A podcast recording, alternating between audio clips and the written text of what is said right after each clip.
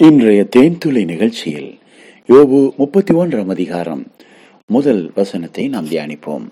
என் கண்களோட உடன்படிக்கை பண்ணின நான் ஒரு கண்ணியின் மேல் நினைப்பா இருப்பது எப்படி? பிரியமானவர்களே தேவனுக்கு விரோதமாக பாவம் செய்வது எப்படி என்று யோசிப்பு சொன்னது போல இங்கே யோபுவும் ஒரு பக்தி வைராக்கியம் உள்ள ஒரு நபராக பரிசுத்தத்திலே நிலை கொண்டு எந்த கஷ்டம் வந்தாலும் சூழ்நிலைகள் மாறினாலும் பிசாசு சோதித்தாலும் தேவனோடு பண்ணின உடன்படிக்கையிலே அவர் மிக துல்லியமாக நேர்கோட்டில் இருந்திருக்கிறார் என்பதை அவர் இங்கே அறிக்கை செய்கிறார். என் கண்களோட நான் உடன்படிக்கை பண்ணி இருக்கிறேன் ஆம் பிரியமானவர்களே நம்முடைய கண்கள் தேவனோடு உடன்படிக்கை பண்ணப்பட வேண்டும். பக்தன் இப்படி ஜெபிக்கிறார் கர்த்தாவே என் கண்களுக்கு களிக்கண் போடும். ஒரு கண்ணாடியை போட்டுடுங்கப்பா. அது என்ன கண்ணாடி? பரிசுத்தத்தை மட்டும் பார்க்குற கண்ணாடி. ஏன் கண்களோட உடன்படிக்கை செய்ய வேண்டும்? இந்த கண்கள் தான் ஒரு கேமரா. இந்த உலகத்தையெல்லாம் பார்க்கிறது. உலகத்தில் பார்க்கக்கூடிய நன்மையும் தீமையும் அது ஃபோட்டோ பிடித்து நம்முடைய சிந்தையிலே கொண்டு போய் அதை எல்லாத்தையும் ஸ்டோர் பண்ணுது. பிசாஸ் இதை பயன்படுத்தி என்ன செய்வான் என்றால் அந்த நன்மையானதெல்லாம் விட்டுருவான். தீமையானதை மட்டும் அப்படியே ஸ்டோர் பண்ணி நீங்கள் எப்போதாவது தனிமையாக இருக்கும்போது அதை எடுத்து காண்பிப்பான். உங்கள் கனவுகளில் அதை கொண்டு வந்து கொடுப்பான்? உங்களை பாவம் செய்ய தூண்டுவான். இந்த கண்கள் நன்மையானதை பார்க்கும்படிக்கு தேவன் கொடுத்திருக்கிறார். தேவனை நோக்கி பார்க்க வேண்டும் என்று தேவன் கொடுத்திருக்கிறார். ஆம் தேவனுடைய வார்த்தையை வாசித்து படிக்க வேண்டும் என்று படித்து தேவனுடைய வார்த்தையிலே நாம் நிலை கொண்டிருக்க வேண்டும் என்று தேவன் அதை கொடுத்திருக்கிறார். இந்த கண்கள் பாவத்தை பார்ப்பதற்காக அல்ல அசுத்தத்தை பார்ப்பதற்காக அல்ல. இந்த இச்சையான பார்வை என்னை விட்டு நீங்கட்டும் என்று சொல்லி ஒரு தேவனுடைய பிள்ளை எப்பொழுது அறிக்கை செய்கிறார்களோ அப்பொழுதே பரிசுத்த ஆவியானவர் அவருடைய கண்களோடு ஒரு உடன்படிக்கை செய்து விடுவார்.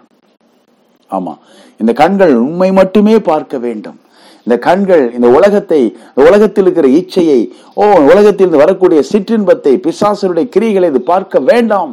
இயேசுவே என் கண்களோடு ஒரு உடன்படிக்கையை நான் செய்து கொள்ளுகிறேன். உம்மை மட்டுமே நோக்கி பார்ப்பேன். உமக்கு பிரியமானதே நான் நோக்கி பார்ப்பேன். இயேசுவே என் கண்களுக்கு ஒரு கலிக்கன் போடும் என்று சொல்லி நாம் ஜெபிக்க வேண்டும். அப்படி இருந்தா நமக்கு என்ன கிடைக்கும்? இரண்டாம் வசனம் சொல்லுகிறது அப்பொழுது என் கண்களோடு நான் உடன்படிக்கை செய்து பரிசுத்தமாய் தேவனோடு வாழும்போது உன்னதத்திலிருந்து தேவன் அளிக்கும் பங்கு நமக்கு கிடைக்கும்.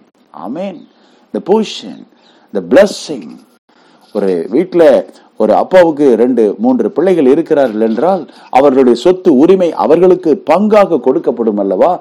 அதை போல உன்னதத்தில் இருக்கிற பரலோகத்தின் தேவன் நமக்காக சம்பாதித்து வைத்திருக்கிற அத்தனை ஆசீர்வாதங்களும் சிலுவையிலின் அருணாதர் இயேசு கிறிஸ்து சம்பாதித்த அத்தனை ஆசீர்வாதங்களும் எனக்கு பங்காக கொடுக்கப்படும். நம்முடைய பிள்ளைகளுக்கு அது பங்காக கொடுக்கப்படும். எப்போது? பரிசுத்தமாய் வாழும்போது. பரிசுத்தமாய் பரிசுத்தமானதை பார்க்கும்போது கண்களை நிச்சயிலிருந்து விடுபட்டு வாழும்போது பரிசுத்தத்தை காத்து கொள்ளும் போது நம்முடைய இருதயம் சுத்திகரிக்கப்பட்ட ஒரு வாழ்க்கை வாழ நாம் துவங்கும் போது பரலோகத்தின் தேவன் தம்முடைய பங்காகி ஆசீர்வாதத்தை நம்முடைய சரசின் மேல் தங்கும்படி செய்வார். மட்டுமல்ல உணவத்திலிருந்து சர்வ வல்லவர் கொடுக்கும் சுதந்திரம் நமக்கு கிடைக்கும்.